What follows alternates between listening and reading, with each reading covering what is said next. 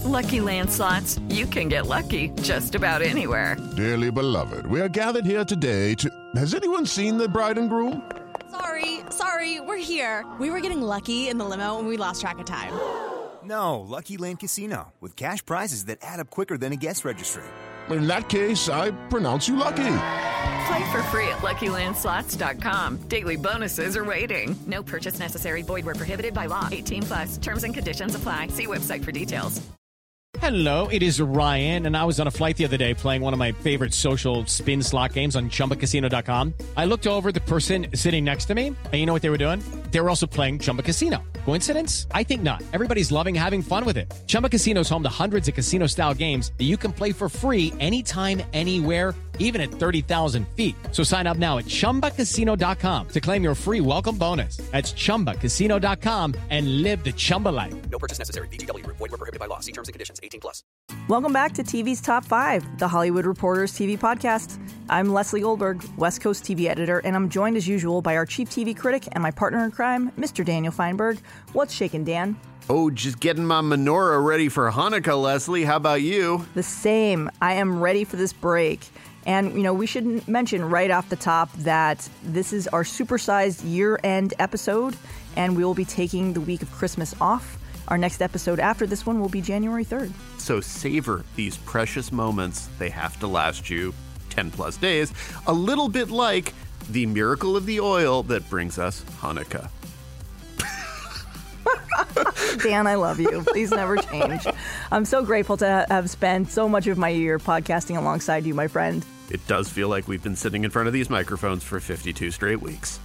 uh, it's a, a good problem to have, if it's even a problem at all. Well, let's. What do you say we segue into the final headlines of the year? Bring it on. Up first in headlines, Hallmark. We're sorry. Apologies. Hallmark found itself in a little hot water this week after pulling an ad featuring a lesbian wedding and then quickly putting the ad with the lesbian wedding back on television and saying, oops, we made a mistake. Yeah, if you wish to get more background on this particular mistake, we strongly, strongly recommend that you go back and listen to our interview with Hallmark and Crown Media's Bill Abbott from November 15th. It's really an interesting interview, even if it's also an interview that points to a lot of the problems they've had in the last week. Yeah, and I asked him specifically about holiday programming featuring same sex couples, and his answer was. Well, just go back and listen. I think you could tell from my tone. And this wasn't, wasn't even programming. This was about accepting money from a sponsor, Yeah. one of whose three ads featured a lesbian wedding, which is really, given that it's, you know, legal in our country, It's just a wedding. It's just a wedding. Bizarre. Yeah. All right. I'm going to dial it down. I don't know if I can with this one. This next one, though. Well, up next, American Gods remains a mess in season three. Color me surprised. This time, Orlando Jones and fellow cast member Mousa Kraish were let go from the Starz drama's third season as new showrunner Chic Eglee, the show's fourth showrunner, I should note, shifts to focus on the next chapter of Neil Gaiman's book. Jones says he was told his character was, quote, bad for black America. Fremantle, the producers of the show, said Jones's option was not picked up because the show, as Maureen Ryan and I reported last year, was focusing more on the events of the book.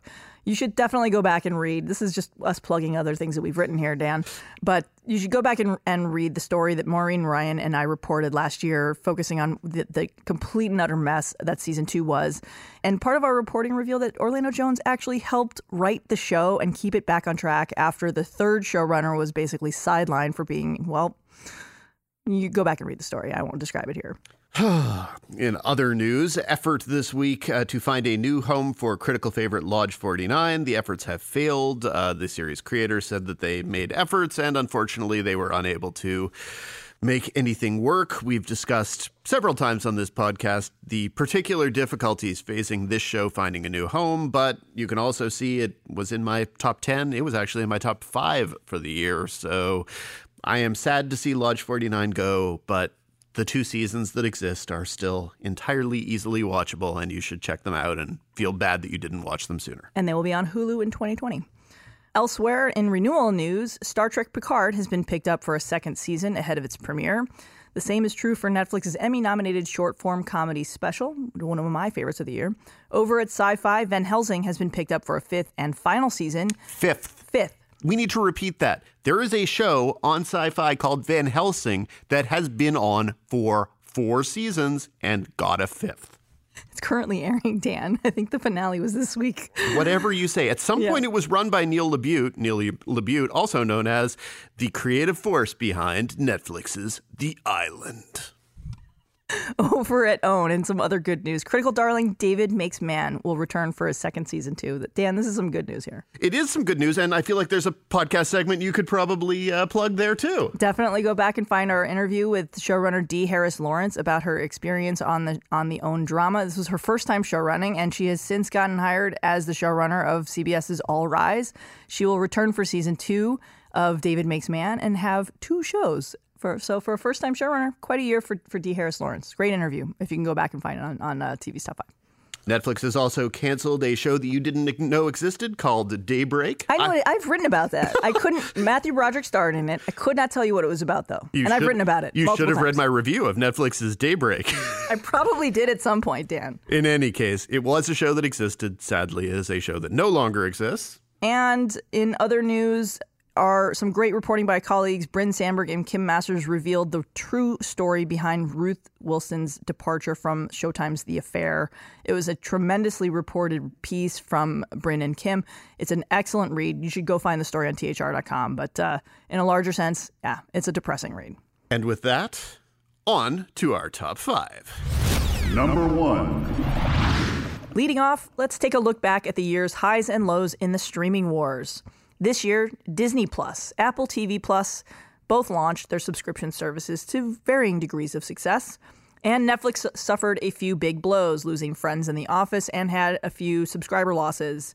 Over at NBC, Universal, and Warner Media, both companies are prepping streaming platforms of their own to launch in 2020. Joining us this week for a larger look at the year in streaming is THR's digital editor, Natalie Jarvey. Welcome back to the show, Natalie. Thanks for having me. So let's start with where everybody stands at the end of the year. Obviously, we just talked about Netflix losing some key properties heading into 2020, and obviously they had some quarters that weren't great. But at the end of the year, how does it, how does Netflix look to start? I mean, Netflix is still the largest streamer out there, right? So you can't discount them. They uh, currently have 158 million subscribers worldwide. Uh, we'll find out how they ended the year in January, and um, you know they're they're still massive, and they're going to be really hard to take down. I think you know they are growing substantially internationally. Growth in the U.S. has slowed pretty significantly, but they they still have a lot of runway as they uh, kind of bulk up their offering in countries around the world where they've been a little less uh, robust in recent years. And they're still the leading spender. Absolutely. I mean, they uh, finally disclosed that they spent 15 or will spend 15 billion in co- on Sweet content this year. 15 billion. Yeah, that's that that's for loud. both originals and uh, licensed programming. That's massive, and uh, you know, yes, they're losing some key properties, and they also, you know, have seen some like library, um, you know, film content go away from from Disney. But you know, you turn on Netflix, and there's still a whole lot there that I've certainly not watched. So I think there's a lot of room for people to still find things to watch on Netflix. Well, when they have those conversations, though, about the small declines domestically, how is it justified by people who are trying to make it sound like it's not a serious problem? Yeah, I mean, so Netflix will say that you know they they experience churn when people leave the service that that happens. Uh, that you know they did have a price increase this year, and so it's very common for people to leave when the price goes up. The U.S. is the market where they're able to have the highest price per subscriber.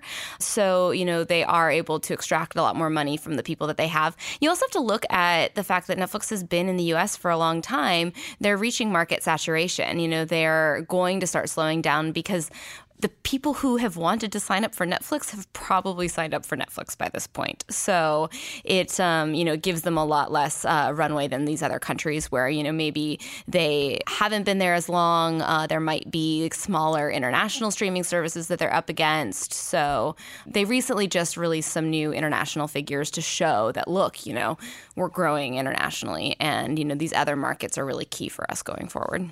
How has Disney Plus or has Disney Plus taken a bite out of Netflix? Yeah, so I mean, I think you have to acknowledge that people are going to sign up for multiple of these services and it's not going to be a you know black and white either or scenario.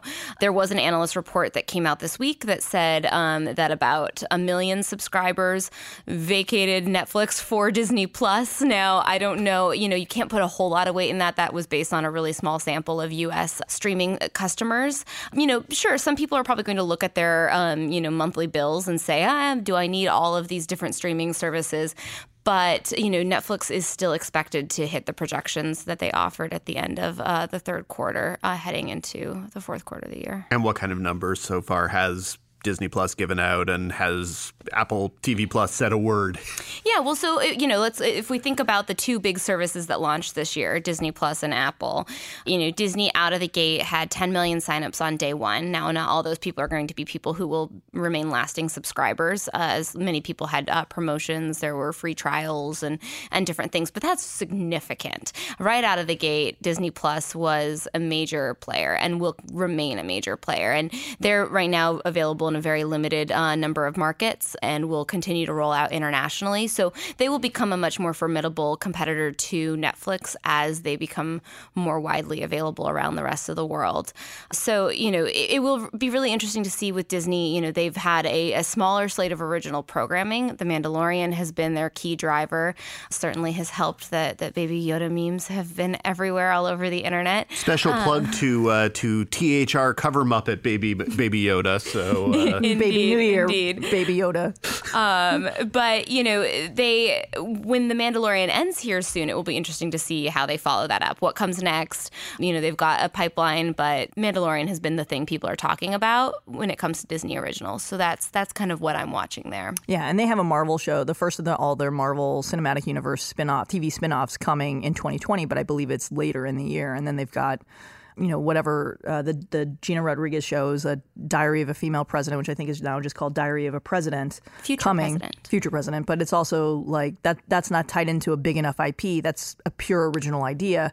Who knows if that's going to be anywhere near the same kind of interest as I also just know. wonder if because we are, um, no offense to all of us, um, old, if our sort of social media footprint doesn't allow us to, for example, know how invested people are in High School Musical, the series, the series, the musical, the series, the special, because you know, like ever. I totally get the feeling it's possible that there is an audience out there of 15 year olds who are loving that, and I just would not know, and that Right. There's probably an audience of 20 something year olds who watched the original movie that are watching it too. Now, I do think you can look at, you know, the memification of these series and see that, you know, The Mandalorian and Baby Yoda have kind of captured the uh, social media conversation in a way that, you know, High School Musical has not. Um, but uh, you're, you're 100% right. And listen, let's not discount the Lizzie McGuire uh, show that's coming out. Also there are a lot year, of yeah. young women that will be very eager for that. I, I've been seeing a lot lot of my friends doing some re-watches of the original Lizzie McGuire on Disney Plus. So, you know, Disney is looking to build a broad audience here and and you know, as they start to ramp up with these other shows, hopefully they can capture some of the audience that maybe haven't been as interested in the Mandalorian or, you know, back catalog Marvel movies to this point. And there's right. just no way of us knowing though about Apple TV Plus and whether any of that is a success other than Golden Globe nominations for the morning show. So, yay. Indeed. I mean, it'll be really interesting to see they've given no indication that they're going to release numbers. So so, you know, we'll see if they do. But again, it's interesting, you know, Apple TV Plus has a fairly small slate of originals at launch. Now they're going to be ramping up more, but you know, there's not that back catalog content to keep people engaged with the service when they're not watching an original. So, you know, it is hard to know kind of how much usage they're really seeing of that um, service at launch. I know I watch the morning show when it comes out once a week. I have yet to to sample a lot of the other programming, you know, in the kind of the weekly cadence, and, and I'll be curious to see how other people are yeah. responding to that. If people are kind of sampling a lot of the Apple shows, or you know, kind of going in for the one thing that looks appealing to them, and you know, not really checking out the like rest. again, it's our bubble. But have you seen a single person mention See in a month. Have you seen Out, a not outside of how bad it is? No. Uh, Servant premiered, and a p- couple people initially were like, "Ooh, cre- creepy doll baby," but I haven't seen a person mention it in weeks. Yeah, I mean, I think Apple, the entire conversation between Disney Plus and Apple, Baby Yoda has stolen the show. I mean, yeah. if anyone anticipated you know, I, I don't think I could have anticipated Jennifer Aniston and Reese Witherspoon doing a TV show being trumped by a, you know, what, three foot puppet. Yeah, no, it's it's really interesting, and um, you know that conversation is is really important. And even the morning show i mean there was a lot of talk about it in the first few weeks but i feel like that has has died down a fair amount too except for those people who pop up once a week to say hey morning show's getting better than those early episodes. Um, but or you know, critics that's- were wrong about morning show and here's why critics hated it at first and why they're wrong. Yeah, I mean the, the the the rollout. I think you know in a larger point here, to Dan, with what you're saying, Apple's rollout left a lot to be desired. And then when you look at it compared to Disney Plus, it was like you know comparing apples to Ferraris, right? Not that there's anything wrong with an Apple, but like Disney's got a Ferrari, right? Like they have literally they launched with this massive library. They've got everything, and then on top of it, 600 episodes of The Simpsons, and by the way, Baby Yoda and a new Star Wars show. I mean, in the larger sense when you look back at these rollouts, how much do you think Apple's strategy backfired for them? Like, was that harmful for them? Was their their initial press strategy good or bad, or and how much is that having? Are, are they paying for that now? Yeah, I mean, I, I, I wonder how much of a, a, clear strategy they had to some extent going into this. I mean, launching a service from scratch is not easy. And yeah they brought in a lot of experts but you know it, it's it, apple is a tech company at the end of the day and this was a very new type of product launch for them. And you know i think you're right. Apple approached the launch of tv plus like they would approach the launch of an iphone. And that doesn't necessarily work in in filmed entertainment whether it's tv shows or movies. So you know they well it'll be interesting to see if they learn from this initial slate and roll out and adapt and you know kind of tweak how they're doing things going forward um, i think it's still a little too early to tell what what kinds of lessons they will take away from it and and where they will take it yeah, you know, in a larger sense now, broadening things out, we haven't talked about Hulu or Amazon at all, or even YouTube and Facebook Watch, which both, you know, continue to be things that exist. Where do the rest of the streamers stand, you know, to close out the year? Yeah, so I mean, I think you can still look at, you know, Netflix, Amazon Prime, and Hulu as kind of those three big existing services. Amazon, you know, can compete with Netflix on a global level, but the purpose of Amazon is very different than the purpose of Netflix. Amazon Prime is just there to help, you know, get people into the Prime ecosystem and encourage them to, you know, spend more money on toilet paper or, you know, whatever it is um, that you're going to buy on Amazon Prime. So, you know, it's it I think that they're approaching their content differently and for a long time it was really easy to to just kind of pit Apple or sorry, Amazon and Netflix against each other, but more and more as these services mature and as the market expands, I, I, start to look at Amazon as just a very different kind of business. They, you know, they have some really critically acclaimed shows and shows that yeah, have done quite e- well. Easily the show of the year in Fleabag, Dan. And Marvelous Mrs. Maisel, which is just, was just renewed, obviously, you know, part of a big part of Amazon slate, but those were, of course, greenlit by Roy Price. Mm-hmm. But in general, the the service feels smaller than Netflix because they they aren't doing as much and as big of a kind of global stage as Netflix is doing. And you know, I think we're still waiting to see a lot of the Jen Salke programming come to fruition and see what that looks like and how that changes the brand. It's very interesting that a lot of the shows, Fleabag and Marvelous Mrs. Maisel, that have seen a lot of success kind of did come from that earlier regime. And, you know, now that they're finding success with those shows, you know, how how much will they want to deviate from that in, you know, their hunt for the kind of big genre, you know, IP like Lord of the Rings. Right, so, which is coming in at least 2021. Yeah. Which is coming when it actually Yeah, shows up well, on my Netflix. I will believe it's um, 2021 rather on my Amazon queue and no sooner. Do, does it feel as if I mean, Leslie mentioned YouTube and Facebook Watch. Does it feel as if they're being kind of left behind in their efforts? I mean, YouTube did have one of the big, biggest breakout streaming hits of the year in On Becoming a God in Central Florida, except, oops, it was on Showtime. Yeah. So are they even still players in the conversation, or are they like Crackle at this point? Well, YouTube is is not a player. They and they have actively backed out of being a player. They've largely said they're not going to develop new scripted originals.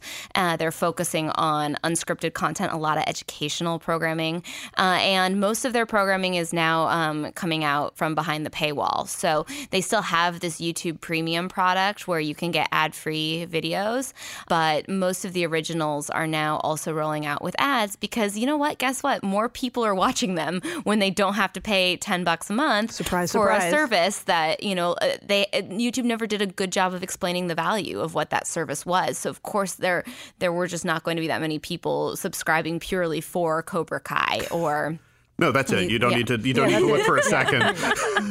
exactly. So Impulse, if you want a name of another Impulse. show that does Didn't that, exist. did that get canceled? I don't know, but second season did know. air, and whatever. It's a show that exists. That's all I know. Yeah, you know, so so Cobra Kai and, and Liza on Demand, starring uh, a YouTube creator, Liza Koshy, are kind of the two remaining YouTube originals that have kind of lasted through this transition. And it sounds like they'll continue to invest in those shows for the time being as they now focus more on unscripted programming. Facebook is interesting because I think Facebook is, is still a little earlier in their original programming strategy than YouTube. And so we haven't yet seen a pivot, but it feels very much like they're still in a kind of experimentation mode. They had a, a show that people really loved and Sorry for Your Loss, but didn't seem to know how to properly really get the word out there about that show and, and have it make a splash with awards or with viewers. Now, they'll talk a lot about how that show, you know, kind of birthed this conversation among their users around loss and grief and um, that that was really powerful. And, and if I had to guess, they kind of saw that conversation emerged and decided to kind of lean into that narrative and, and now are looking for other shows that can spur similar conversations around similar topics. And so the other one that's been successful for them in that regard is Red Table Talk with Jada Pinkett Smith. And it's, uh, you know, it's more of a talk show format, but, you know, there are, you know, groups that have formed to kind of converse about the show. And, but again, it, it all feels like it's, it's much smaller than what we're seeing on the scale of Disney Plus and Netflix and, um, you know, Warner Media's HBO Max and everything that's coming down the pipe. Yeah, and I think just wrapping up, you know, one of the, my big stories that I'm very curious to watch of what happens in 2020 is what's going on with Hulu under Disney's ownership.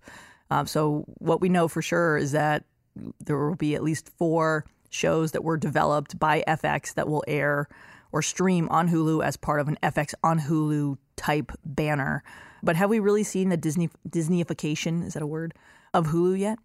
I think that's coming. Uh, to your point about the FX on Hulu brand, we're also now seeing Hulu be bundled uh, along with Disney Plus and ESPN Plus for a, a discounted price. Uh, so, you know, I think that as Disney Plus continues to grow and as Hulu becomes more integrated into Disney, we'll see more of that kind of consolidation of those three different brands and the way people can access them and, and purchase all of them. You know, the Fox acquisition and the subsequent kind of Disney acquisition of, of Hulu came at a really interesting time for Hulu because they had had this massive year of growth. They've got 26.8 million subscribers in the US now. They are a US only service. That's pretty sizable and makes them a solid, uh, you know, kind of competitor alongside Netflix and Amazon. But it feels as though some of that growth kind of got stalled by all of the machinations at the kind of executive corporate level. And it will be really interesting to see if Disney can kind of, you know, reignite that engine and, and you know, help kind of continue to boost Hulu as it's also trying to boost Disney Plus. And can these services really become, you know, kind of part of this like three pronged Disney bundle? Yeah. Well, thank you so much for joining us today, Natalie Jarvey. And I'm sorry we did not get to talk about the future of Crackle at all. Next time, Dan. Thanks, Natalie. Number two. Up second, 2019 saw a number of major TV shows wrap up their runs. Well, as most of our listeners know, not every show is lucky enough to know ahead of time that it's the ending. In this peak TV landscape, a lot of things get canceled when multiple seasons had, were, were in mind. Lodge 49 is a great example, Dan. But a lot of networks, for either creative or financial issues, a number of game changing comedies and dramas came to their natural conclusions in 2019. Dan, if we have to have a show of the year based on its importance to the TV landscape and its network, and I'm talking just specifically about the shows that ended this year, to me, it's HBO's Game of Thrones. You know, and say what you will about that divisive series finale. To me, no other show was, was as important to its platform than Game of Thrones. I like that we have settled rather comfortably on decisive as our description for the finale of Game of Thrones, which seems It was divisive. It was divisive, sure, and it, truly, and so it goes.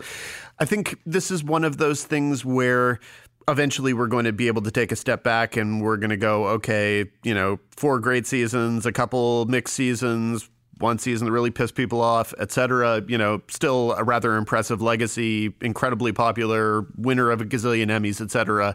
There's the legacy. I don't think that this is the kind of final season that is going to permanently besmirch the show's reputation in the way that people have decided that not liking the finale of Lost ruined the entire experience for them.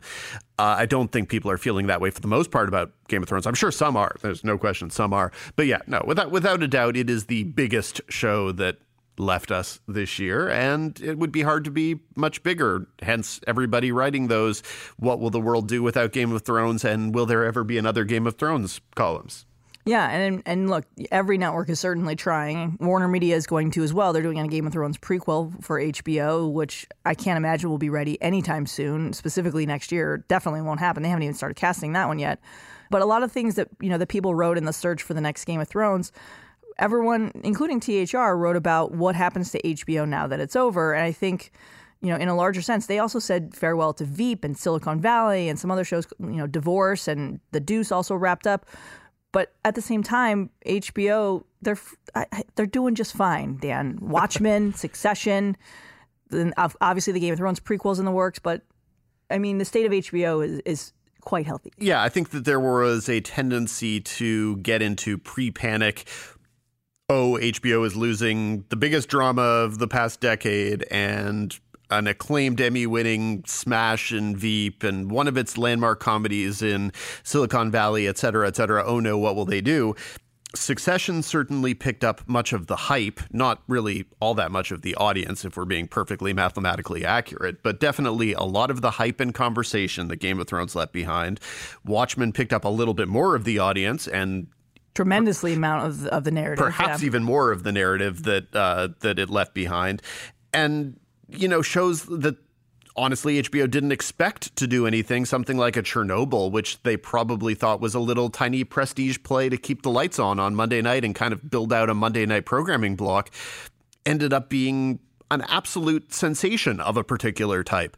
So when you look at the year that HBO had, and also a lot of those shows, you know, Game of Thrones was a divisive finale. I would say people were much more positive about the Veep finale, and I think there was general positivity towards the Silicon Valley finale after a couple kind of up and down seasons. So not really so much worried about HBO, but I don't necessarily know that I know how people responded to the divorce finale. Have you heard have you heard buzz off of that one? I have not. no, Dan.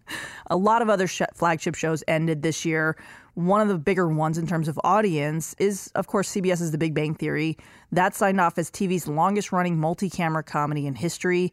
And closed its run as broadcast number one scripted show. Very few things actually get to go out on top when it, when you're talking about broadcast shows like that. Big Bang Theory had a had a strong final season and a fairly satisfying finale and yeah, I think it probably got a little bit lost in the critical conversation of the year. It was not. It didn't suddenly find its way back into any of the Emmy fields. It wasn't. Sign off never having won a Best Comedy Emmy nomination. This bothers me yeah. less than it bothers you. I know you were a bigger fan. To me, the the awards it won for uh, Jim Parsons were the awards that it and Mayim Bialik won. Yeah. Uh, did she win? I believe so. I don't think she did.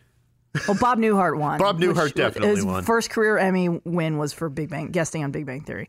But look, I think we talk about all these shows, but broadcast number one show ending, the number one comedy on, on broadcast ending, and then Game of Thrones ending in the same year. And then you add in shows like Orange is the New Black, which wrapped after seven seasons on Netflix. And it currently ranks as Netflix's longest running scripted original, which is no small feat given its interest in canceling shows after four seasons now.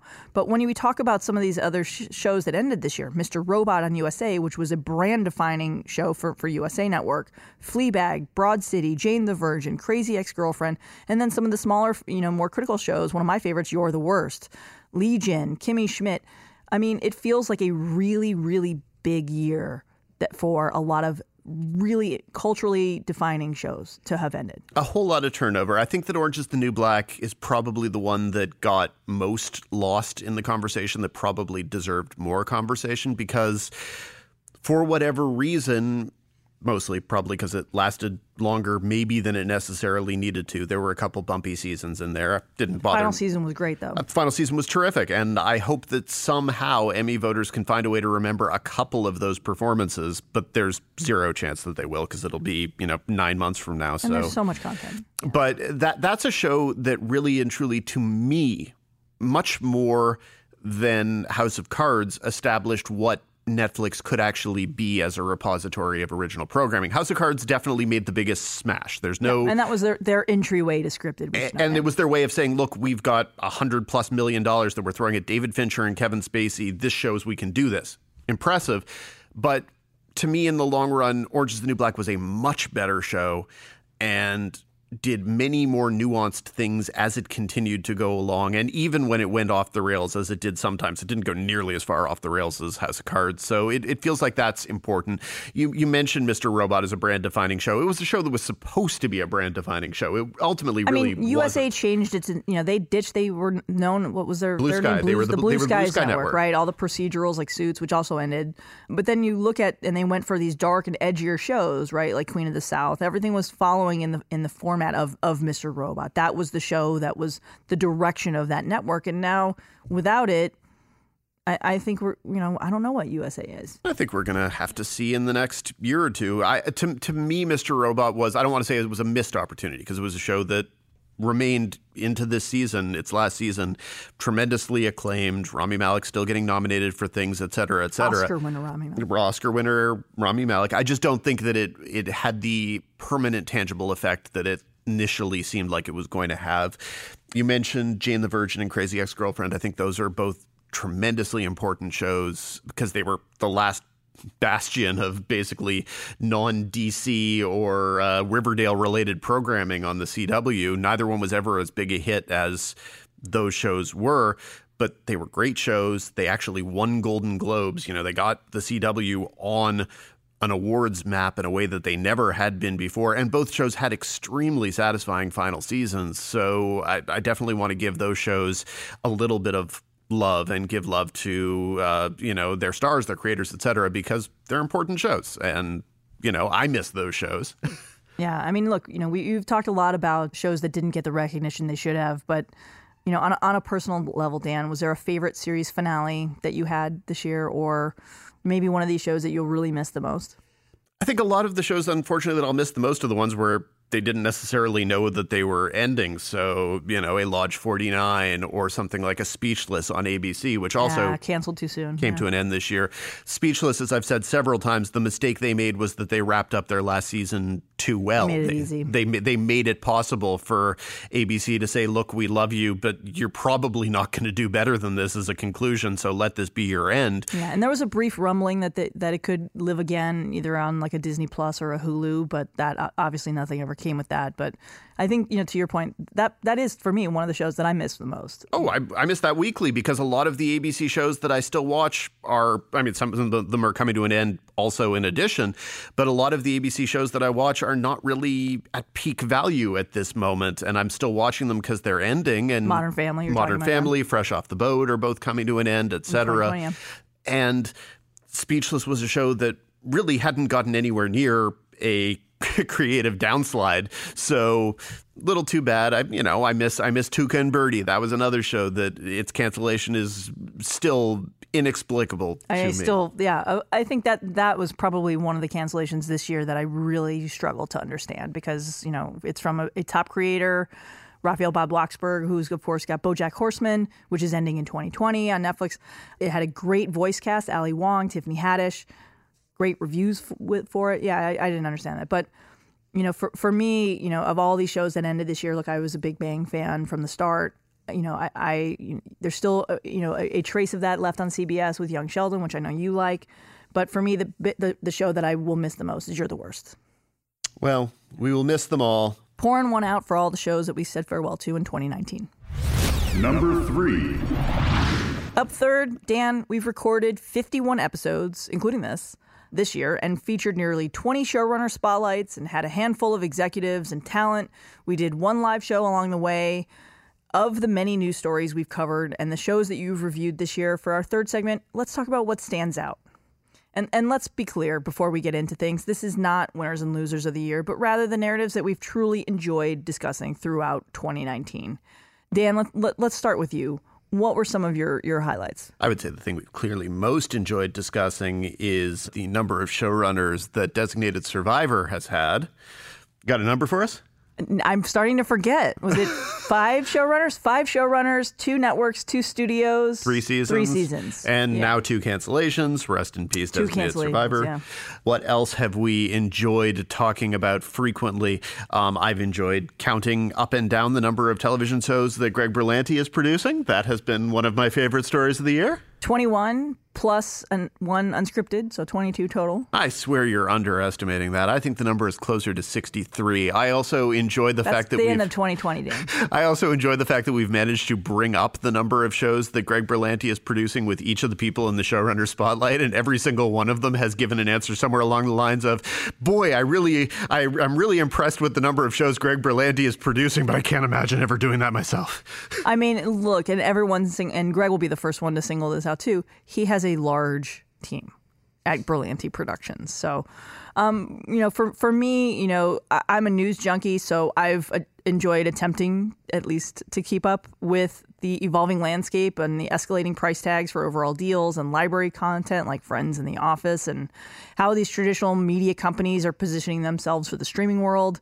So stuff like Friends in the Office and South Park leaving their homes for these big, staggering deals with have lots of zeros at the end. That's been one of my highlights, and will continue to be, uh, you know, as the calendar flips to next year. I have definitely enjoyed all of the opportunities to wince and have parts of me die inside when you've listed the number of zeros after several of these contracts that people are getting. Some of them seem very clearly to be good value to me. Others of them have me scratching my head and wondering I why. still Game of Thrones creators to Netflix for 250 million is the deal that I probably don't understand. Even people I I love and respect, like Mindy Kaling, her deal seems absurdly large to me, and probably the best way to respond to that is it's not my money. So Yeah. you know, if someone wants to give Mindy Kaling that money, by all means, I like and respect Mindy Kaling. So she's just going where the market's taking her. By all means. Yeah, the you know with the other pieces, you know, for me, Marvel Television, I think, which you know we've talked about, uh, you know, on a couple episodes recently. At the start of the year, Netflix still had Marvel shows, and now Jeph Loeb barely has any.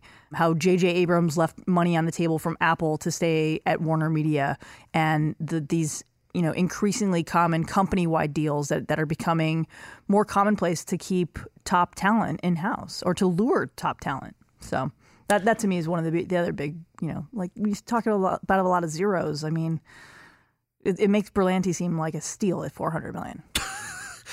Nobody seems like a steal at four hundred He's million. got twenty two shows that he's doing. Okay, fine. Well, then yes, he's probably a better deal than uh, than Bryce Harper. I'm not questioning that, and probably has a better attitude in the clubhouse. No doubt.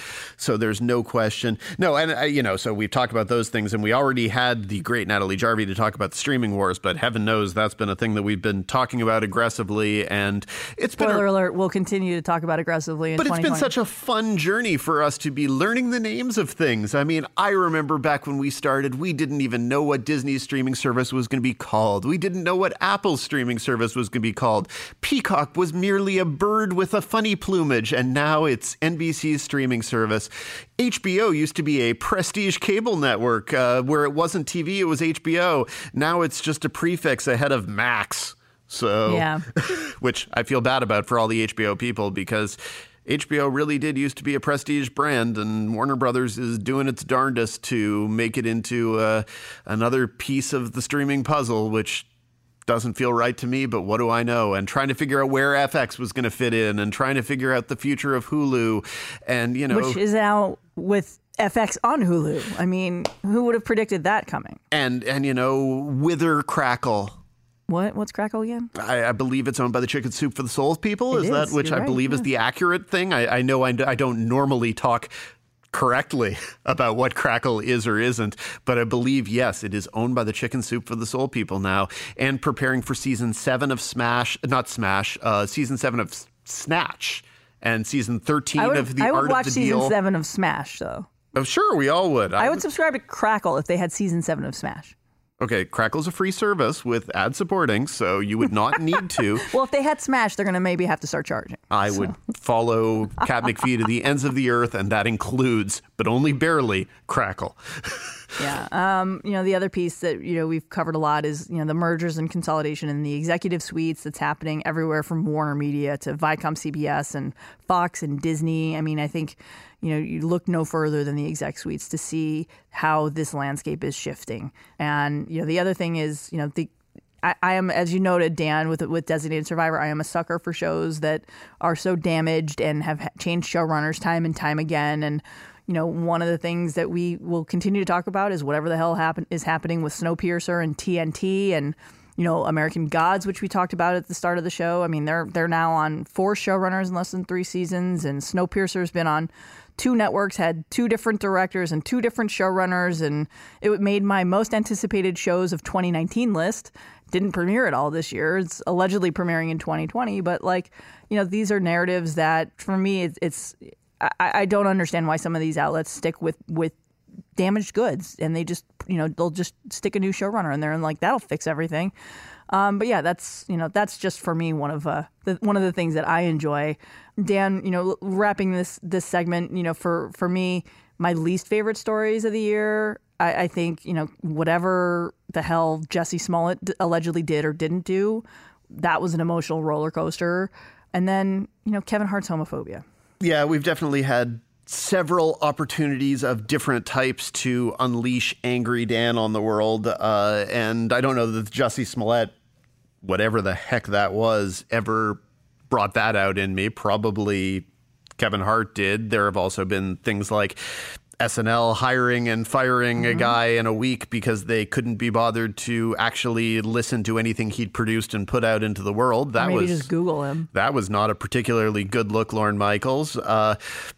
just as recently as last week, had to deal with Survivor and on camera improper touching or sexual assault, or however you allegedly want to put it. Uh, but if nothing else, since then, CBS has been attempting to suggest that changes are being made on on Survivor, and we'll see if they manage to find a way to save the show. Certainly, they have not given us much reason to have any faith in anybody or anything associated with the show, and that's disappointing for those of us who have watched 39 seasons of Survivor and hate to see it get ruined because production couldn't just tell a dude to stop touching women on the first day in the game. Doesn't seem all that complicated to me, but apparently they didn't have a policy to tell dudes to stop touching women. Also, just use common sense. Come on. Uh, Courtesy, not, common sense. I'm and I'm legitimate. Treat people the way you want to be treated. It's it's not hard. Well, I mean, you know, that's that's a policy for survivor as in life. See, Survivor is like life. Um, let's see, what else has there been in the past year? It's been a year where there have been the rise of additional limited series and talking about all of the big stars we're getting on TV, and that's always fun, even though we should probably move past the point at which we have to be like, ooh, movie star on TV. For heaven's sakes, Reese Witherspoon in early 2020 is going to have her, what, third TV series in a year? So. Little Fires Everywhere coming in March on Hulu. Whatever mystique there once was it's gone. Now everybody's just a everybody's just a media star. Everybody's just a, a storytelling star. So Reese I mean, Witherspoon's Al Pacino's wherever. doing an doing an Amazon show in 2020. I mean, where he says yeah. mitzvah. Oh God! if you want to get Dan to watch your show, having Al Pacino in your trailer saying mitzvah, ah, oh, such a good way to do it. I'm talking, I, of course, about Hunters on Amazon. Yes, uh, where where I hope it's every week um, Al Pacino explains a different mitzvah. That would be great. That would be a show I would watch. Amazon, please do this for me. I, I ask for so little. um, you know, one of the other things too, for you know, for me, discovering new voices. One of my favorite shows of the year was Sex Education on Netflix, and Laurie Nunn, who is the creative force behind that one. And Dan, you know, you've been telling me all year, or at least since April, that there's this show on Hulu called Ramy that's very good and worth checking out. Well, Dan, happy Hanukkah, my friend. Guess who? Guess what I binged? I watched Ramy, and you know, I'm happy to report that yes, You were right, my friend. it is one of my favorite shows of the year, and I am kicking myself that I watched so many three hour Dodger games that ended poorly when I could have been watching this show. That made me feel like a better person by the end of it. I hope that other people have done the same slash will do the same. Yes, uh, Laurie Nunn is one great voice that that people have discovered this year, and lots of people getting to show off their voices of different kinds, like Natasha Lyonne in in Russian Doll. But certainly, Ramy is one of the year's most exciting and promising new voices on his show he got to write and direct and star. And you know that that's feeling to me a little bit like a transition. I think for our next segment, you have a little surprise for us. Not so much a surprise as a guest. Number four. So, we don't really have a showrunner spotlight for this episode. Instead, we have a guest who had a pretty terrific year, starring in his first TV show. Hulu's Ramy was my number three show of the year, and also debuted the HBO stand up special Feelings. And he recently snagged his first Golden Globe nomination as lead actor in a comedy series. Joining us this week from the set of the second season of Ramy is Ramy Youssef. Thank you so much for taking the time to chat. We know how how busy you are on the set. oh, dude, no, I uh, I really appreciate it. Appreciate you guys having me on.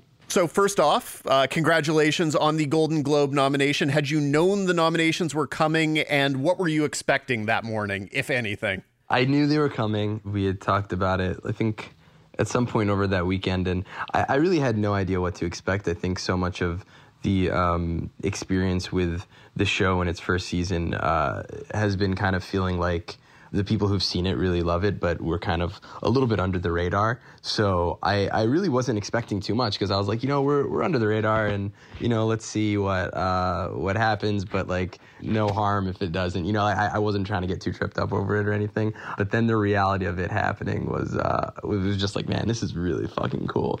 Like this is, this is awesome. And, and, even um, like I never really understood the phrase "it's just an honor to be nominated." I always thought that was something people said when they lost, but uh, it really is just an honor to be nominated. like it's it's crazy how many people have watched the show like just in the last week and a half because of it and that's the the coolest part of the whole thing you know you mentioned the number of people who have watched the show in the last week and a half and you can add me to that category you know dan my colleague and, and dear friend here has been on me since April to watch the show. and I, am a big baseball fan, so I didn't get to it. But having now seen it, and obviously with the Golden Globe nomination, and you mentioned, you know, the show the show really flew under the radar. But you know, how much does this Globe really help you to help get the show into people's minds and, and on, on people's radars again, even, you know, now what, nine months later? Yeah, no, I mean I think I think you know, like ha- like like what happened with you, I do think our main competition has always been baseball. I've said it a bunch. I'm always like, I'm always like, the MLB is killing us, guys. We got to figure out how to compete.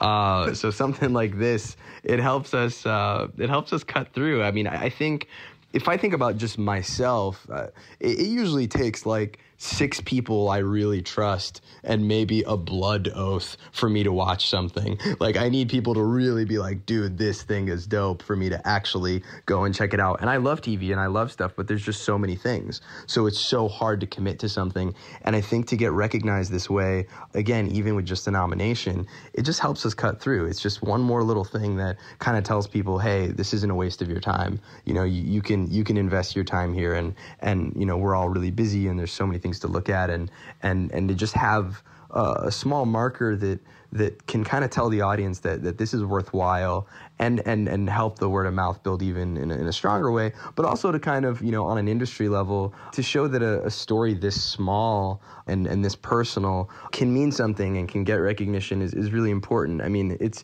this is like a really specific immigrant family through my very specific point of view. Uh, and the fact that it could you know, get recognized for a globe, something that kind of, you know, is is um, people from all over the world are voting on. Uh, that that really, I think, is is encouraging to me for just other creators that could hopefully be in my position. You know, it it, it helps things like this get made. Well, what has Hulu been able to tell you about what this has meant in a tangible sense in terms of the bump for the show in the past week, week and a half? You know, I haven't gotten any statistics, but I'm definitely getting emails from people I don't get emails from, which is pretty cool. I mean, there's definitely some people who are like, "Oh, snap!" Like, like you just like people are very excited, and and so I, I don't know the um the the ripple yet, but I, I do know that um it, it's it's the kind of thing that um that that's just really helpful for for getting to make more but also it's it's it's an opportunity to celebrate because we felt really supported at Hulu. You know I think from the beginning you know they they really believed in our show gave us really like a really cool pilot commitment right away. And and so this is just kind of like um you know a, a, a, further affirmation which which is really uh, which is really cool. And and then yeah I think it spills into other things that that maybe I'll I'll know more about you know when when more time's passed. now, the first season of the show was for you all about these new experiences. Your first time starring in a show, first time writing. With Strawberries, it was your first time directing. With all those hats you were wearing for the first time, what came natu- most naturally for you, and which of the hats produced the biggest challenges for you?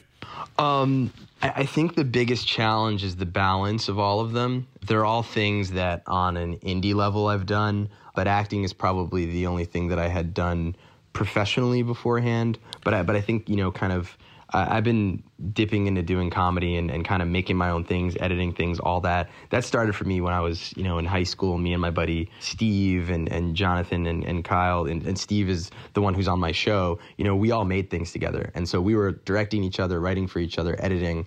And then we really like obviously now it's doing it with with bigger budgets and, and figuring out how to like balance all of that was a huge challenge. And so i think like in many ways the acting felt supernatural but then you know i got to direct an episode that i wasn't in and i was so it was so exciting. I was like oh man i don't have to go through hair and makeup and i can just focus on the thing? Like, this is awesome. Like like there was um this ownership over the story and and and and getting to um you know really craft it in a way that yeah, you you don't really get to do unless you're in, in, in a situation like I'm in. Because what's amazing about this show being so personal is like, even, you know, we had a multitude of directors kind of coming in, but because it's so personal, I, I really am involved with all of it, you know, and from last year to this year, it's like I'm in every shot list meeting, in every, obviously in the writer's room, my hands on all the scripts and stuff. And, and so, um, yeah, learning how to like continue balancing it all has, has definitely been, uh, really exciting, but but definitely, yeah, definitely a challenge. You, know, you mentioned that you've been working and making sh- original content since high school. Take me back. I, I'm curious here about the origins of this show and being able to, to land at Hulu. I mean, did you shop this around? Were you told no? Like, what was the process of getting this show made like? Yeah, you know, we um we had a, a stand up tape of mine. I, I'd had this like Laugh Factory tape. I think it was like 40 minutes. And basically, we kind of sent it around to a bunch of people saying, this is the point of view of, of what we want to bring. And, you know, when I first moved to LA, the first open mic I ever went to was with Ari Katcher, who's one of my co-creators, and he had created Carmichael Show with Jerrod. And so I'm really close with Ari. I was opening on the road for Jerrod, and um, you know they had their show on at the air at the time, and so uh, it kind of turned into a thing where A24 saw me opening for for Jerrod, and then um, we you know we kind of put together this thing the tape and, and a pitch and and we just went into rooms. I think i think we went to six places and and, and we got three offers which was really cool. And um and i think the big step up from hulu was that yeah they were the only place that said you know we're gonna we're shooting a pilot. Like we guarantee we'll shoot a pilot. And and i just at the time this was before handmaid's tale even came out so you know at, at that time really i was just like you know what? It doesn't really matter where it is. It's just got to be you know, uh, me, someone who really doesn't have any sort of like say in the comedy world, I didn't have a special out, I didn't have anything out to be able to make a show that that followed my point of view. Um, I really just wanted to go to the place that would let me make something because I knew if I could make something, we would be able to get it on the air, and and because we, you know, I, I really had been kind of figuring out what I wanted to talk about and stand up for a while, and then it became clear that you know a single cam comedy w- was the way to to to kind of make it happen. Now, obviously, a lot of the talk about the first season was about the treatment of, of religion and your personal experience with faith. I'm curious about the responses that you've gotten from people once it's been out in the world. What do people tell you they want to see more of? What do they tell you you're you're getting wrong? How have people responded to you? Yeah, um, lots of different things I never would have thought. I mean, I, I remember maybe like two days after the show came out, I got an email from this guy who was like, you know, I'm a evangelical Christian father of three, and uh, I am Ramy. Huh. You know, and I was like, oh wow, like I like really. T- this dude was just like, I've never seen anything like this and, and I've never felt this and, and and and and there were a lot of things like that. Like I just walking in the street in LA and and and a guy coming up to me and being like, dude, you made me think, you know, being Muslim is hard, but it would be awesome and and and I want to do rituals and I want to wash up and I want to have a thing like you have a thing. And and and that was the kind of thing that really again kind of not what I thought would happen you know and then on on um, on the level of the various communities that this touches it's really interesting because Arab Muslims, which is what I am, I think connected with the show in this way that I was really excited about. They're like, man, this feels like my family. This feels like what what I you know have gone through. And then other groups of Muslims were like, yo, what is it? This isn't how we are. You know, there's South Asian communities, there's black Muslims, there's different sects and, and, and people in, in different parts of the world. And, and so uh, there's all that other feedback where it's like, because we uh, have so few things, right? Huh. And even my generation, who like I think about what I had growing up, I was like, man, we I don't know what the Arab res- representation was. It was the news. It was like Aladdin, I guess. We were like, yeah, he might be Muslim. He's got a carpet, but like we don't know if he prays on it. Like maybe, but I don't know. He flies on it, but he praying would be too much. You know, we we we had no, we had nothing. So I think people would look at this and they want it to be everything that this void hasn't been able to fill. And and I think with that naturally there comes disappointment. And so there were. um definitely things that kind of came from man why are you talking so much about sex? You should do this. Or man we want more of the sister. We want more you know this show should have a female lead. Why do we we don't want to do this? You know the, our time right now calls for a lot of things. And so for me the feedback's really interesting because it's like you know i have critiques of you know any anyone who makes anything who is being honest with themselves always has critiques of their own work in retrospect. I kind of am leaning more into those, into my own kind of critiques of what I'm making, I think it becomes a little difficult to fully rely on what the audience wants because sometimes they just want a totally different show. So I think it's there's this balance of kind of okay, there are certain things the audience is saying that align with my values, and I need to step those up, and there's certain things the audience are saying that. Um, it's because they want something that I can't really provide. And so, how do I hone in more on what I can do well, uh, that I'm uniquely able to do. And and so that's been uh, a really cool relationship to to start building. Well, the first season had especially in the second half, you were clearly having a lot of fun playing around with the format. You had the episodes focused on the main character's mother, on on his sister. You had the two episodes in Egypt, etc. What did you learn from those format bending experiences, and how much are you trying to push that even more in the second season?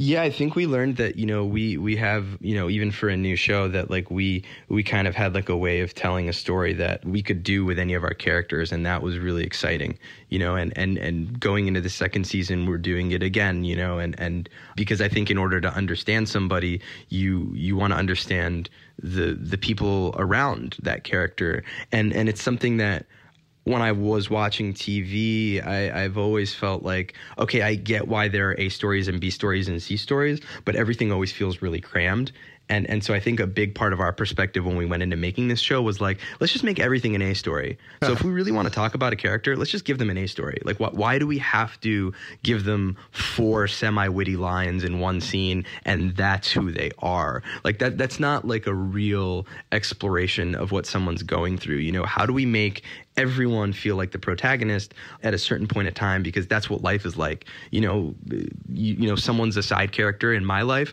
but I'm a side character in their life. And and so how do we do that with the show? How do we really lean into that and and and provide that? And so, you know, in, in our second season we're doing it pretty much with all our central family and because that that's exciting to me. I, I don't I, I only want to be in half of them anyway. Again, like hair and makeup is just it's a drag. Um, you know, as as you focus now on season two, you know, thank you for, of course, taking some time out from production.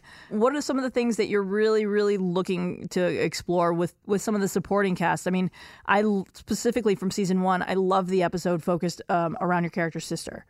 That was for me one of, one of the highlights, and there were many. Yeah, yeah, just wanting to fill them out more. You know, wanting to see more of. Um, of what they're going through. And and you know, this is the type of show that I feel like there's so many stories that we can tell. You know, I, I, I, like look at every character and I'm like, man, like I could do a whole show about you. you know, like everyone is so is so full of life, and and a lot of that is because many, I would say, probably like 75% of the actors on my show are people I've known for a very long time who I've wanted to write for. And so they just have these really filled out backstories. And, and so we're, we're really just getting further into it. I mean, I, I'm still very much the protagonist in this season. A lot of that is kind of the nature of how certain things shaped out. I mean, we um, we got Mahershala Ali is, is guesting on our show this season, and we have a really a really cool arc between me and him that um, that really tests what's most exciting to me about this show, which is kind of watching someone you know struggle with his spirituality and, and you know who he he wants to be and who he actually is, and and so we we've really kind of been able to dig into that in a way that I think is goes beyond self exploration and, and really like digs into um, some really tangible things that we kind of watch my character go through and and then the more we kind of like see with with the people how his family reacts to, to some of the choices he's making and and kind of what they're going through too. And so um, that that ecosystem you know only thrives because we were able to do, set that up in the first season where we kind of get to go into a second season now and we know the players. We kind of know what what's happening with them in, on an intimate level again not like in a really focused way, and and so everything kind of means more.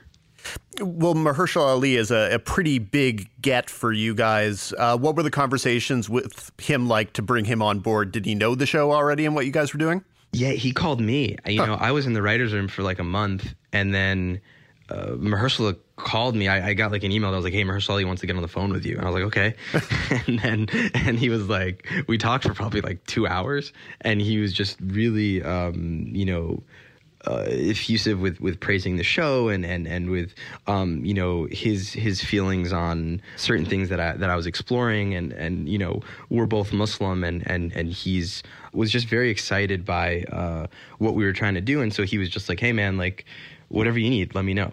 Which is the coolest thing to get from the guy who like just won an Oscar and could do anything. and so it it, uh, it it kind of just like I didn't really believe him at first. And then I hung out with him a few times and I was like, wait, you really want to be in the show? Like, you really actually want to be in the show? And he was like, dude, I told you that the first time we talked. And so um, it was really amazing. It was really amazing to, to, um, to, to sink into the reality of that. And then, build out some really cool story uh, around something and a character that I think only only he could play, uh, which which which is really always the goal. I think with everything I want to do with this show is like, what could this show only do? And and if we have an actor like that, what what what could we you know craft around them that only they could do? And so that's just like a, a little bit of kind of how that developed with him where will season two pick up? I mean, will you answer that cliffhanger right away, or do you kind of start with a time jump? Both. yeah, we'll we'll there's a there's a time jump and and we'll we'll get into that cliffhanger. Yeah, season season 1 is very aspirational and and very explorative and and I would say season 2 is very much uh we, we start digging into some consequences and and we start kind of um you know, I think to the flip of every like optimistic view you could have about someone is kind of like you know what's messed up about how this person's operating and and I think we really dig into that more with the Ramy character. Well, what reactions did you get to the the relationship direction that those last couple episodes were going? Was it a lot of ew? Was it a lot of huh? I kind of see where you were going with that. How did people respond? Uh, it's funny, man, because it's like you know, it's a thing that happens sometimes in Arab culture. I wouldn't say it's super popular right now, but it's totally a thing. And so I think a lot of Arabs are like, well, yeah, you know, and then a lot of Arabs are like, why are you making it like that's all we do? You know, and so there, there's a lot of, um, there was contention over, you know, accuracy, but also like, but why? Why zone in on that?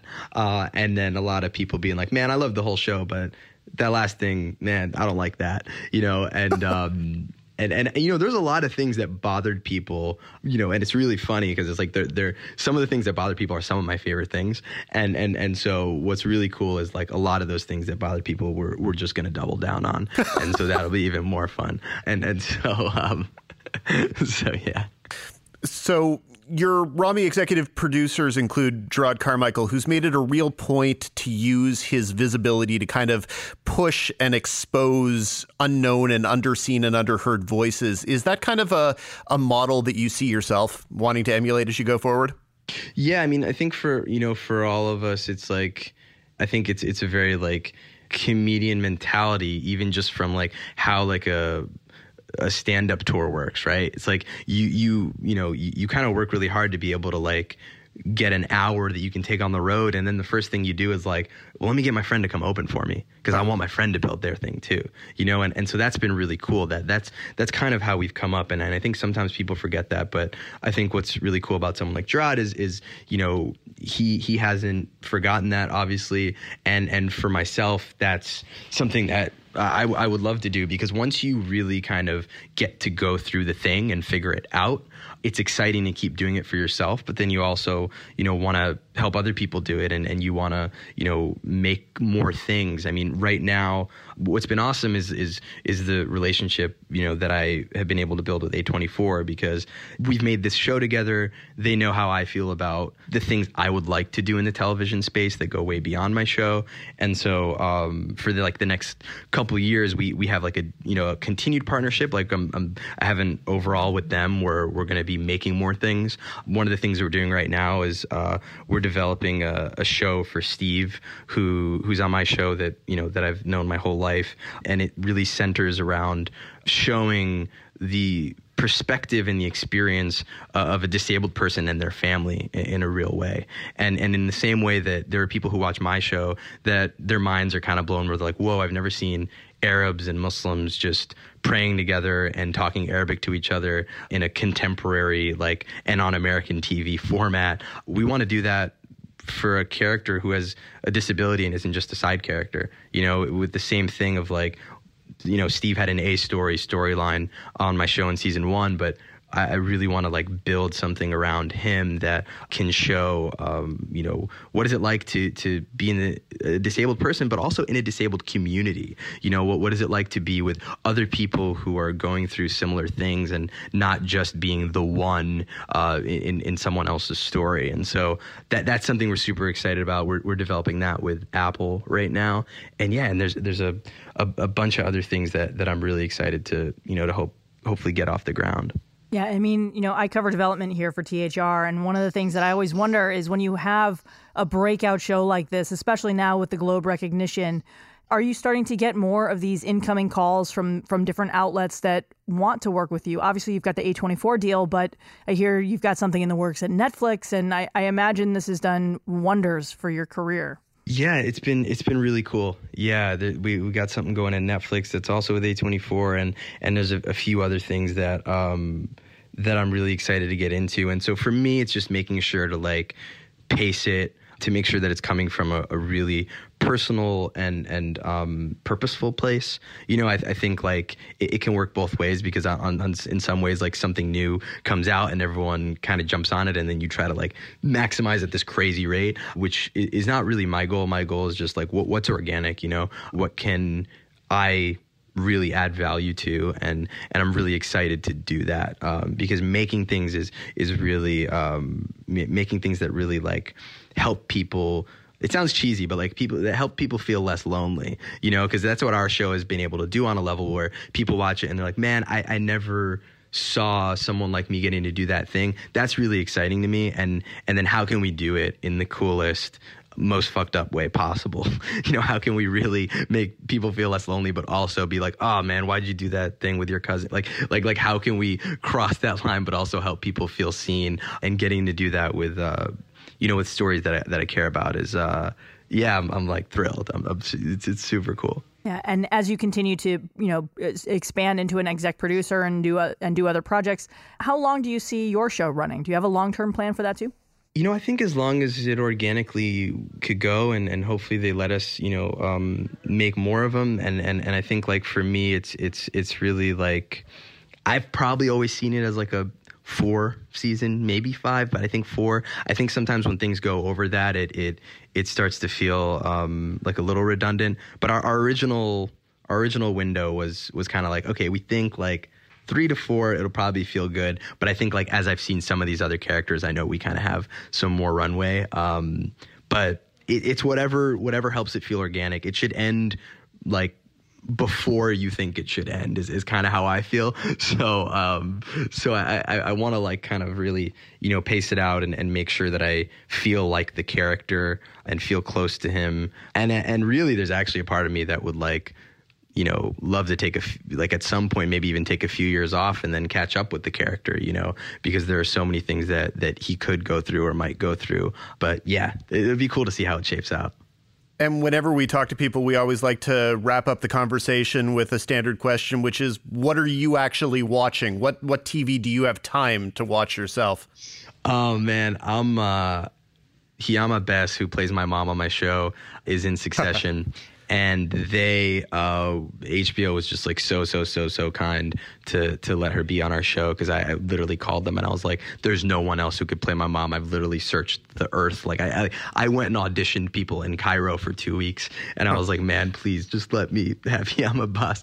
I know I know people aren't usually supposed to be you know regulars in two shows, but um, that show's amazing. I love Succession. It's the only thing I've like had time to like squeeze in to watch, and it uh, it's it's yeah, it's really really uh, it's pretty addicting. And then like on the movie front, I. Uh, I, I just saw Uncut Gems, which is it's so amazing. I like I'm like upset that I'm not watching it right now. Like I'm like very happy to talk to you guys, but I'm also like I wish I was watching Uncut Gems because uh, I yeah like Adam Sandler is just like I saw him. That that's actually maybe the coolest thing. I was at the Gotham Awards, and Adam Sandler looked over to me, and, and he was like, "Hey man, you look sharp. It's a good jacket." And I was like, "Holy, sh- this is amazing." I lost, but I didn't. You know, like we we didn't win the Gotham Award, but I was like, "Dude, Adam Sandler thought my jacket looked good. This is like kid me is flipping out." Excellent. Well, we we thank you so much for for joining us today, for fitting in time to chat with us. We really appreciate it. Oh man, thank you. Thanks for having me. Thanks for the Twitter follow, Dan. This is huge. it's huge, man. It's super fun. You need you you need to tweet more, man. you know, yeah, it's so funny. I'm like not on there, but I'm like very happy when someone follows. I'm like, oh, just like every time I check in, every once in a while, I'm like, oh, this is dope. well, thanks so much, and congratulations on all the continued success. Thank you, guys. I really appreciate it. The first season of Ramy is available to binge on Hulu, and we are eagerly awaiting season two sometime in 2020. Number five. As usual, we wrap things up with the Critics Corner. This week, instead of our weekly focus on new programming, we're going to take a look back at the year that was in the critical conversation. Since Leslie isn't a critic, but is still a person with fine and valid opinions, we're pleased to welcome the great Emily VanDerWerff, Vox's critic at large and author of Monsters of the Week, the complete critical companion of The X Files, to look at the best and possibly worst programming of 2019. Welcome, Emily. It's so great to be here. Well, let, let's start with Fleabag. Is this hands down the best show of the year? I thought so for a long time. I no longer have it at number one on my list, but it's certainly a genuinely, I think, a near perfect TV season. There are small things I would quibble with, but I think it is pretty brilliant in the way that it continues a story that seemed done.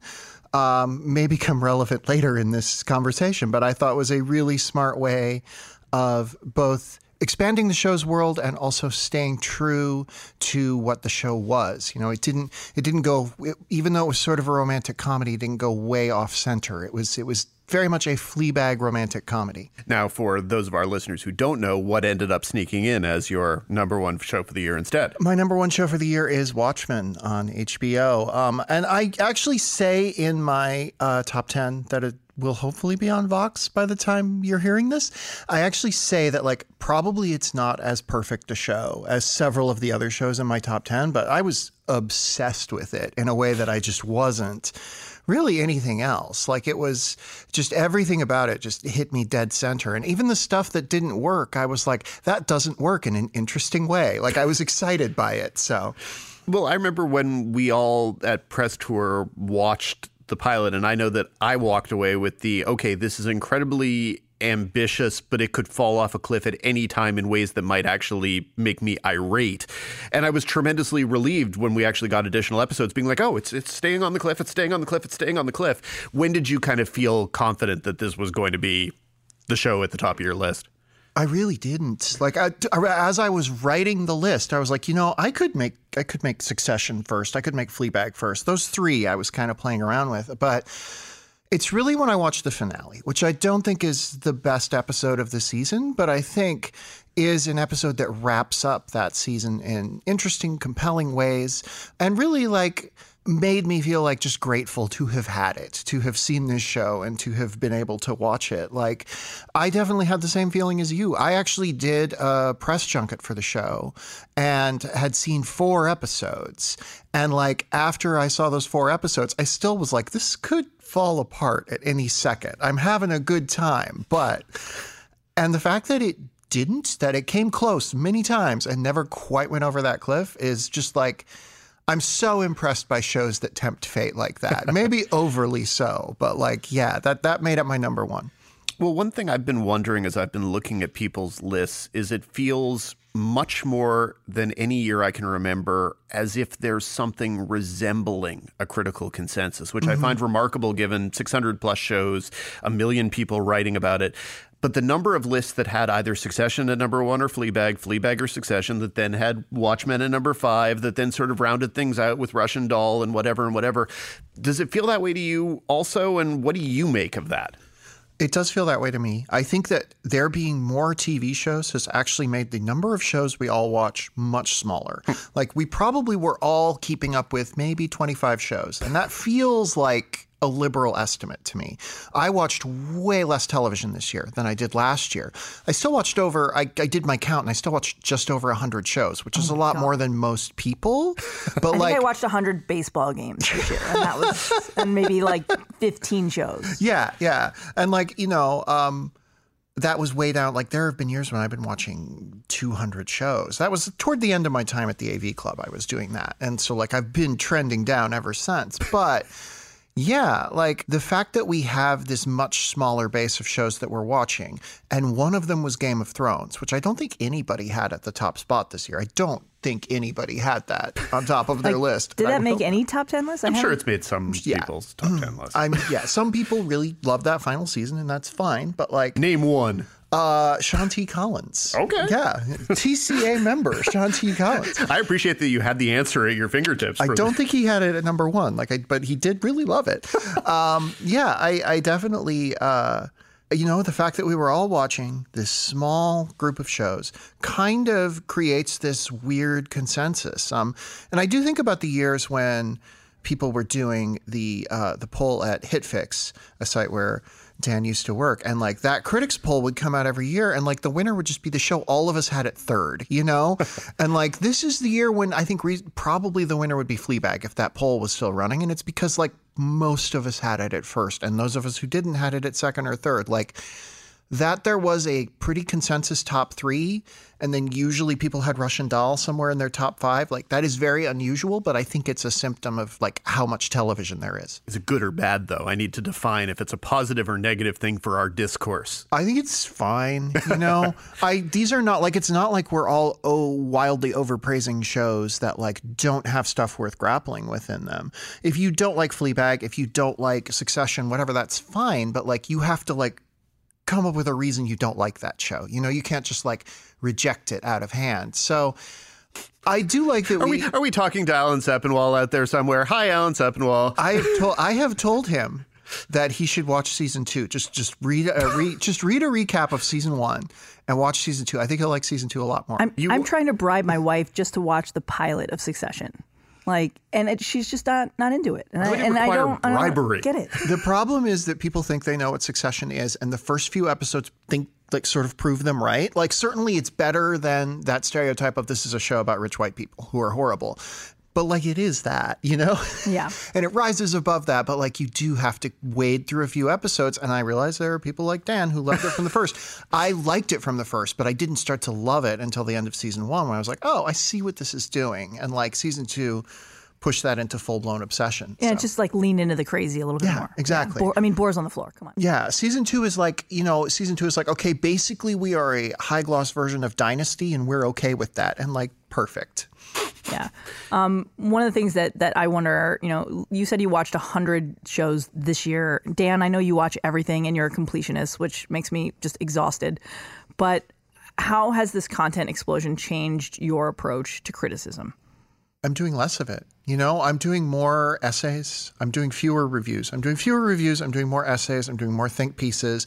I'm doing more attempts to put things in larger context beyond like, oh, this was good, this was bad. Like, I recently wrote a review. I'm trying to think of like the last review review I wrote, and it was probably Watchmen. And like, I'm increasingly in a space where also because of my extracurricular activities, which involve a lot of writing of dramatic stuff, I kind of have this problem where like I I I have to think about like say I sold a TV show tomorrow. Like this is way off topic, but say I sold a TV show tomorrow, I don't want it to look like I got that because I gave some other show on that network a good review. So I have to be a lot more careful about what I'm doing. So I'm doing a lot more deep dives into shows, but that's also a function of there's too much stuff to watch and there's too much stuff that I am watching and like I want to cut down on that. Like I have I have friends and and and a wife and and cats that I have to pay attention to and like yeah. When I was watching all the TV in the world, I mean, I was a very sad person. Like uh, another function of this is like now I like have like a psychological makeup that functions. so I'm not watching as much television, but I definitely am now doing more in the way of big picture essays and less in the way of reviews. And I actually, my readership has gone up. Like people engage with that more, I've found. Yeah, less is more. Yeah. Yeah. You know, for, for my own experience when in asking part of that, that question, because I found that, you know, as these numbers escalate, and I think the forecast is for, to hit 600 in 2020, which is Mhm. just just that's Didn't just we ultimately go scripted. over 600 I- this year? Liz Shannon Miller's count of shows, which includes things like Acorn and BritBox that TV critics don't traditionally pay a ton of attention to, is at 688 right now. and that's scripted only. That's scripted, only. Scripted only in primetime or on a streaming service. But like I've found that I, you know, given the number of choices available, I'm just watching less. It just feels completely Mm-hmm. overwhelming. And I think to come at it from a critical perspective, I can't, like, I can't fathom Dan like the fact that you watch shows just for fun. No, no, you can just Like, stop there. I can't fathom I can't Dan fathom. is a perfectly fine full stop. Uh, I've said that so many times. It's just a common perception. Yeah. Okay. So looking at the stuff that you guys uh, that you both have, have seen this year, who's who's your performer of the year? Is there a, a worst show of the year? What's your favorite episode of the year? What, what are some of the ones that made made your lists or things that Those you are didn't have a very space different for? things, Leslie. Yeah, but there's a lot. You know, look, this is a in year. This is a year in review show, Dan. Point us in the direction of one of them, and then we'll both answer. y- you pick. I mean, d- did you have a favorite? okay, my episode of the year is the Fleabag premiere. That oh, episode, it, that episode, I watch it over and over again, and it is such a perfect example of a half hour of dramatic, comedic, single set writing. It is remarkable to me, and and how well it's directed, how every performance works, how it defines characters, how it brings you back into the world. That to me is as good a piece of half hour television as it's possible to make. That is Yeah. my episode of the year. It's absolutely a tremendous piece of comedic writing and comedic directing, comedic acting. Um, I really loved it. Uh, I do think uh, probably my number one would be that episode six of Watchmen, the one that dives into the past of hooded justice and sort of attempts to recontextualize the superhero genre as a story about race in America and somehow doesn't go totally off the rails and like lose me that that episode of television exists and works and is actually genuinely great is like a weird miracle to me.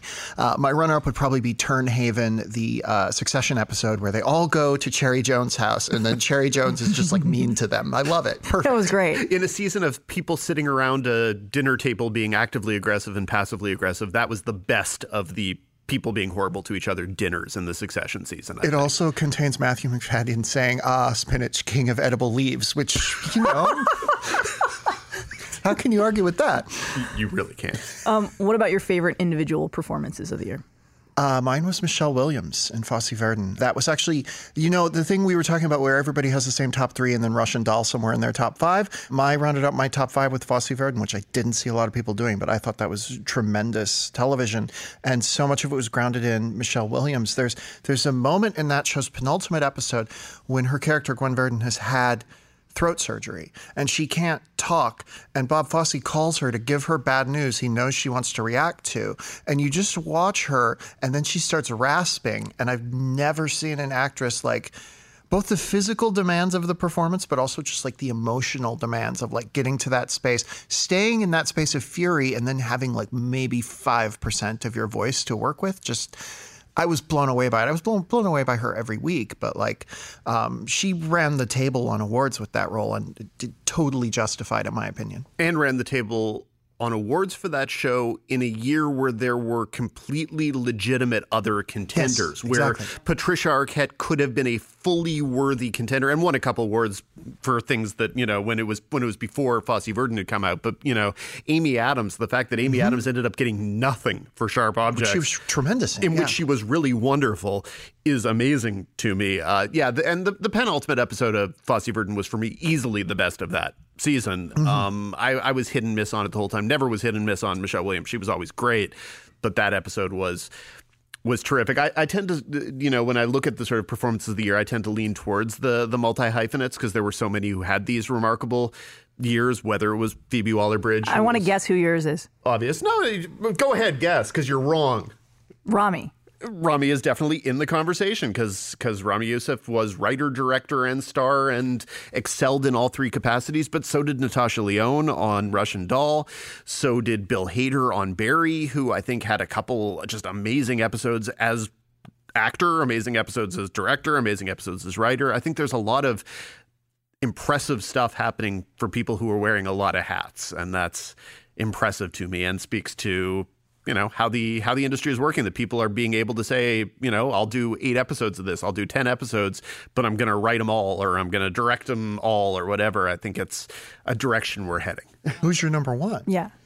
it might be Bill Hader which is sort of strange but uh but it would depend on the minute I would say Bill Hader is probably close because to me, I already respected him as a writer. I already respected him as an actor. I already respected him as a director. And to me, he raised his game on each one of those levels in the second season of Barry, which didn't even make my top 10 as a series, which Yeah. so, you know, it's so strange. There are so many options, so many boxes to check as you're looking at the year's best. My runners up are Natasha Lyonne and, and Bill Hader, and then uh, probably uh, probably Regina King, who I thought was fantastic, and just like I knew she could play every emotion, and I knew she could you know do the physical superhero stuff. I didn't know she could do them both at once, and like that was phenomenal. And I'm still vaguely irate that we have started the award season with multiple groups not nominating for Yeah. things. That, that she didn't get a Golden Globe nomination or a SAG Award nomination is just ridiculous to me.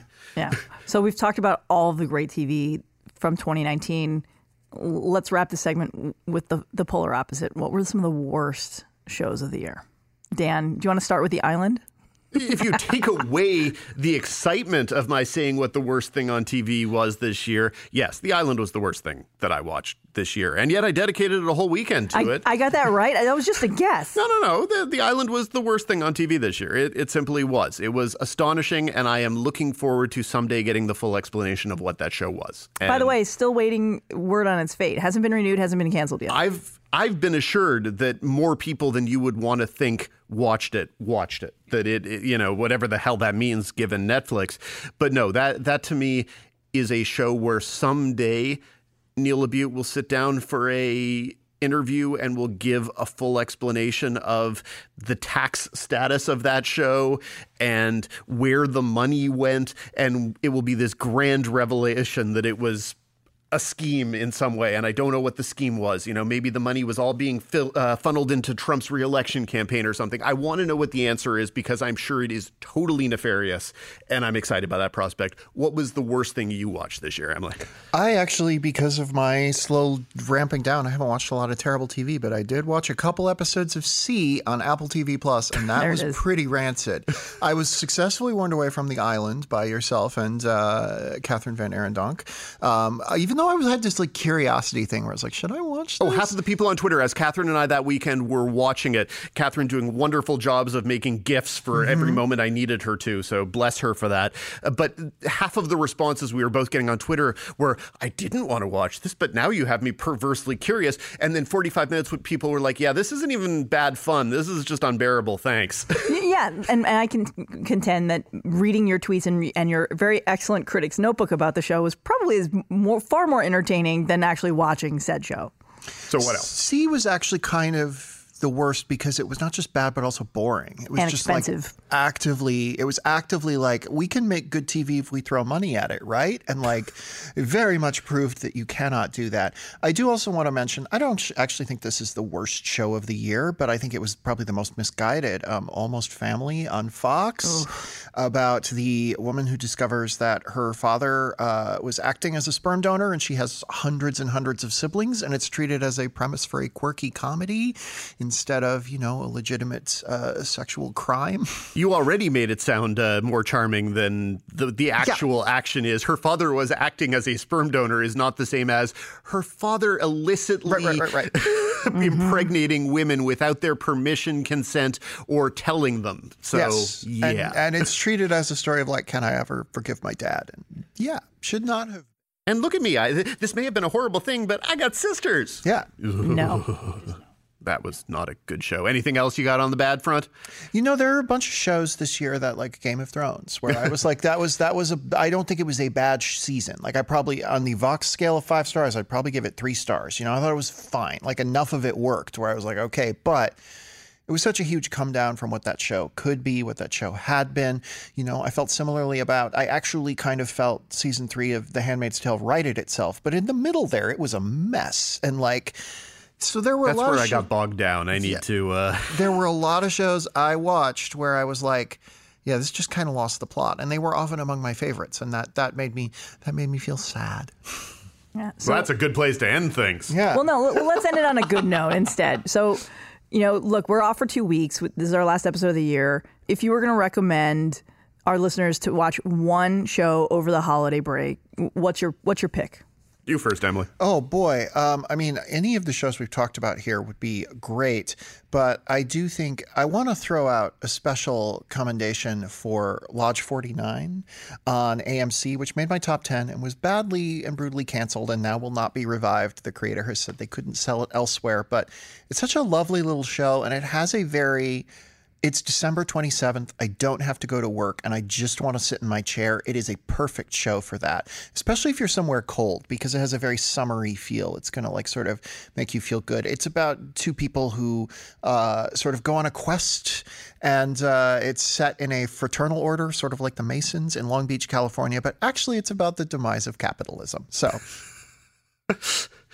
And let's see, I've been telling you for, I don't know, nine months to watch Ramy. So let's say I'm not going to do that this time. I'm going to say if you actually want to watch something pleasant over the holidays, watch Derry Girls if you haven't yet. It Oh, is yeah. just, it is just such a happy, good show. And uh, yes, it's about the troubles, but good gracious, it's also about this wonderful cast and this wonderful group of characters who are really just a total pleasure to spend 30 minutes at a time with. So, you know, if unless you're looking for something, you know, unless you're looking to spend Christmas watching unbelievable Chernobyl and When They See Us, which would be a totally different mood to want to set, I say Derry Girls. Sounds like a VanDerWerff Christmas right there. just like we're gonna, I'm, I'm having some friends over. We're just gonna watch Chernobyl. That's what we're gonna do. Happy holidays. Well, Emily, thank you so much for joining us. It was so great to be here. Well, that feels like a good place to wrap things up. Thank you for listening to TV's Top 5, the Hollywood Reporters TV podcast. We will be back January 3rd with a special 2020 preview and a showrunner spotlight with Amy Lippman of Freeform's new take on Party of Five. Don't forget to subscribe to us on all of your favorite podcasting platforms. If you like us, rate us. If you really like us, write a review. It helps spread the word of mouth. We are always happy to hear from you on the Twitter. If you have questions, you can ask us on Twitter, but also for future mailbag segments, you can email us at TV's Top 5 at THR.com. It's been a great year, Leslie. It's been a pleasure podcasting with you. And until next year. Dan, Happy New Year. It's been an absolute pleasure. Merry holidays. Happy Hanukkah. I look forward to spending part of the break chatting your ear off about what we're watching. And like I said, thank you to all of our loyal listeners for a very, very fun year filled with your support. Thank you.